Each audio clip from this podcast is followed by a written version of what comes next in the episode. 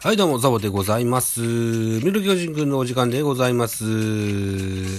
この番組ミドル巨人くんは巨人おじさんザボが巨人を語る番組になっております。本日は11月19日現在19時00分でございます。トークの日ですね。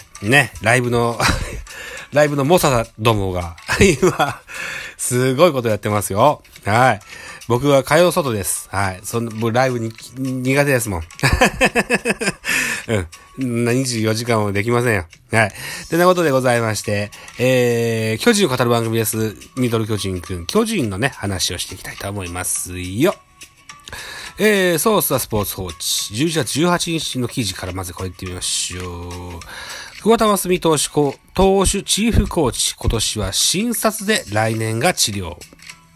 制球力向上へメスといった記事でございますね。ジョブ博士のおなじみの桑田さんがメスとかあんま言わん方がいいんじゃないですか。ドクター桑田が投手陣再建へ尽力する。今季から投手チーフコーチ補佐を務め、選手との対話を大切にしながら現場に携わった。新体制では投手チーフコーチに就任。どのように投手陣を立て直すのか。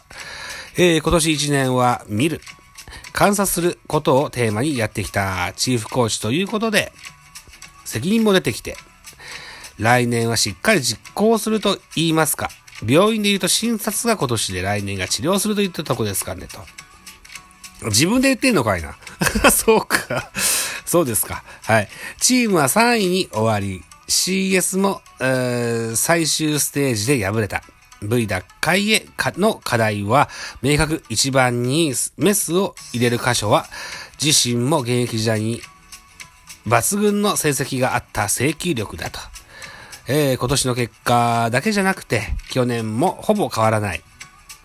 これから一生懸命やっていかないと大変なことになるなと、数字から見て思っておりますといったコメントですね。今シーズンの防御率は 3.63 とリーグ4位。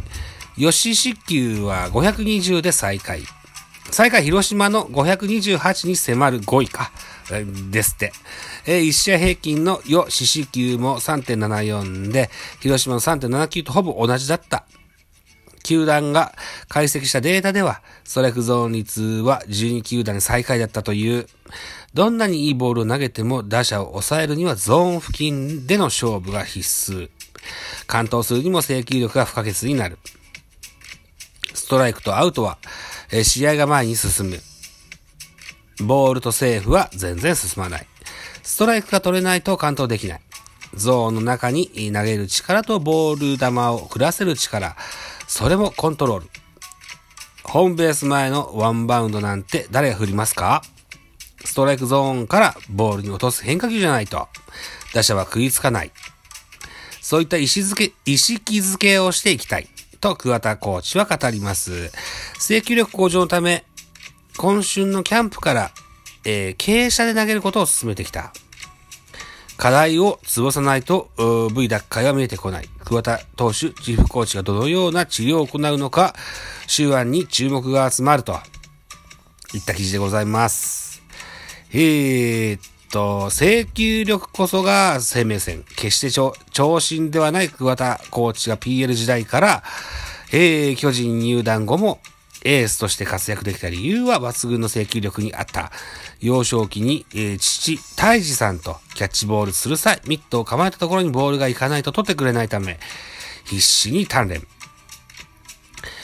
内角外角、高低問わず、自在に投げれるコントロールが身についた。ストレートのキレ、制球力を磨くことがエースへの条件が持論。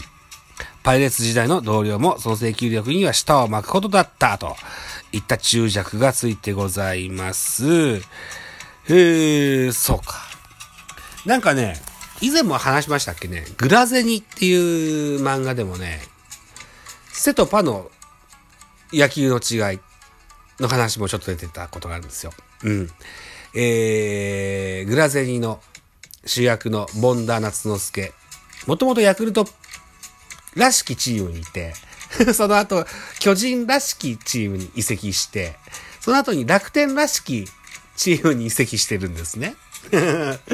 で、巨人らしきチームだとゾーンの周辺で勝負すると、ゾーンの中だ、ゾーンの中で勝負すると、パリーグその楽天っぽいチームではゾーンの外で勝負するんだというようなチームのリーグの違いみたいな話もちょっと出たような記憶がありますよ。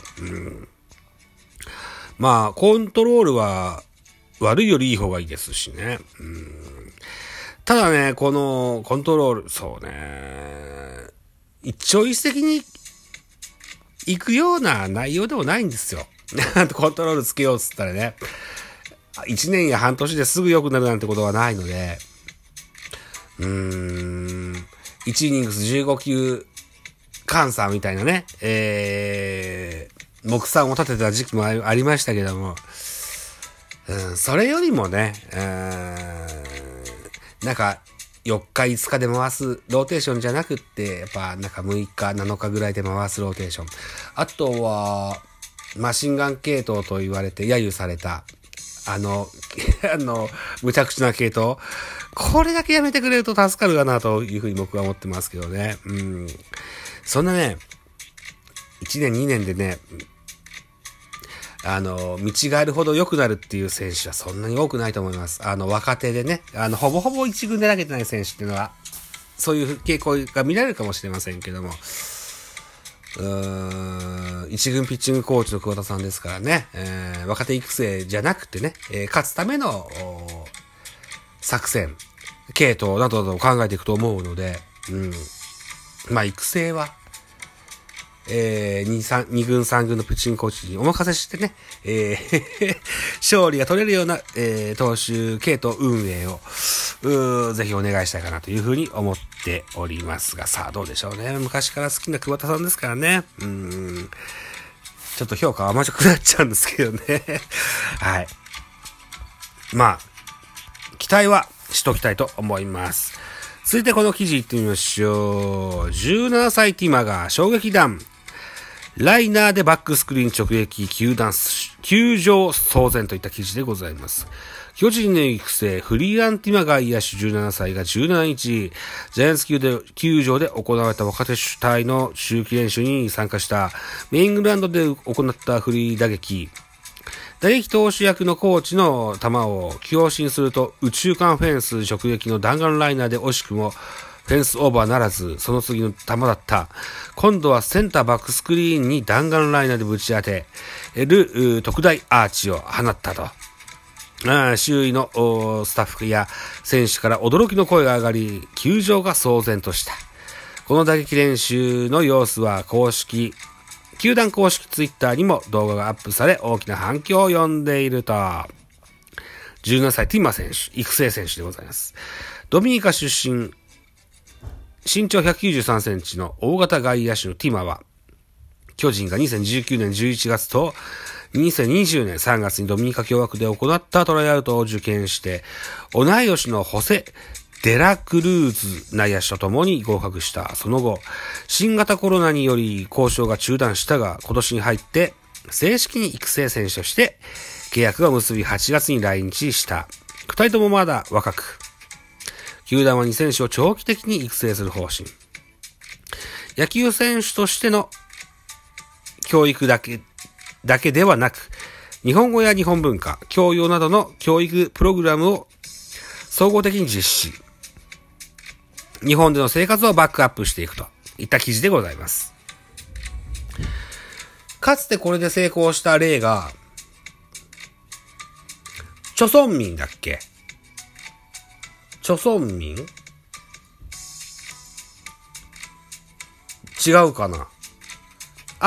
韓国か台湾かの選手でいたんですよ。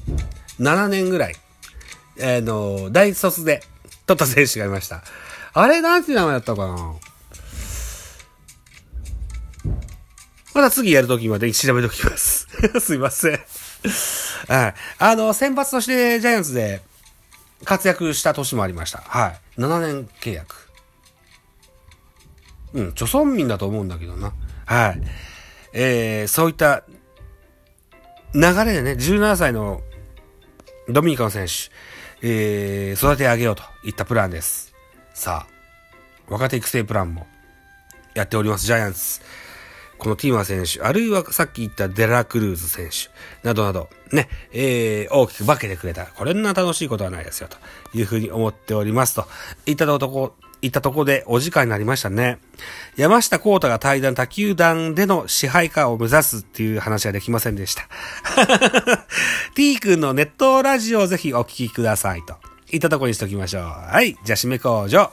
お時間でございます。私、ザボー、ラジオトークの他に、ポッドキャスト番組、ベースボールカフェ、キャンチュー生産の平和組、ザボのフリースインガー、ノート、ザボのダブンダブン、アンカーを中心に各種ポッドキャスト配信中、リーベン。スポーティファイ限定で配信中、ミュージックのトーク、大人でおしゃれな音楽番組をやってみたいのだが、音だがなど配信番組多数ございます。フォローやギフト、お願いいたします。また、匿名でコメントできるフォームと質問箱をご用意してございますので、ぜひお気軽にご利用ください。あと、ハッシュタグザボとつけてツイートくださいますと、後ほどエゴさんもいたします。何卒よろしくお願いいたします。といったところで残り40秒になりました。40秒で話せるネタなんかあるかな。本日は11月19日金曜日です。21時からアナと雪の女王2がやりますので、これを見たいと思っておりますし、それ用の俺たちの松たか子特集をSpotify の音高で今申請しておりますので、もうちょっとしたら流れると思いますので、それもぜひチェックしていただけたらななんていうふうに思っております。あと今週土曜日にはベカフェ収録でございます。またぜひご期待ください。バイチャ。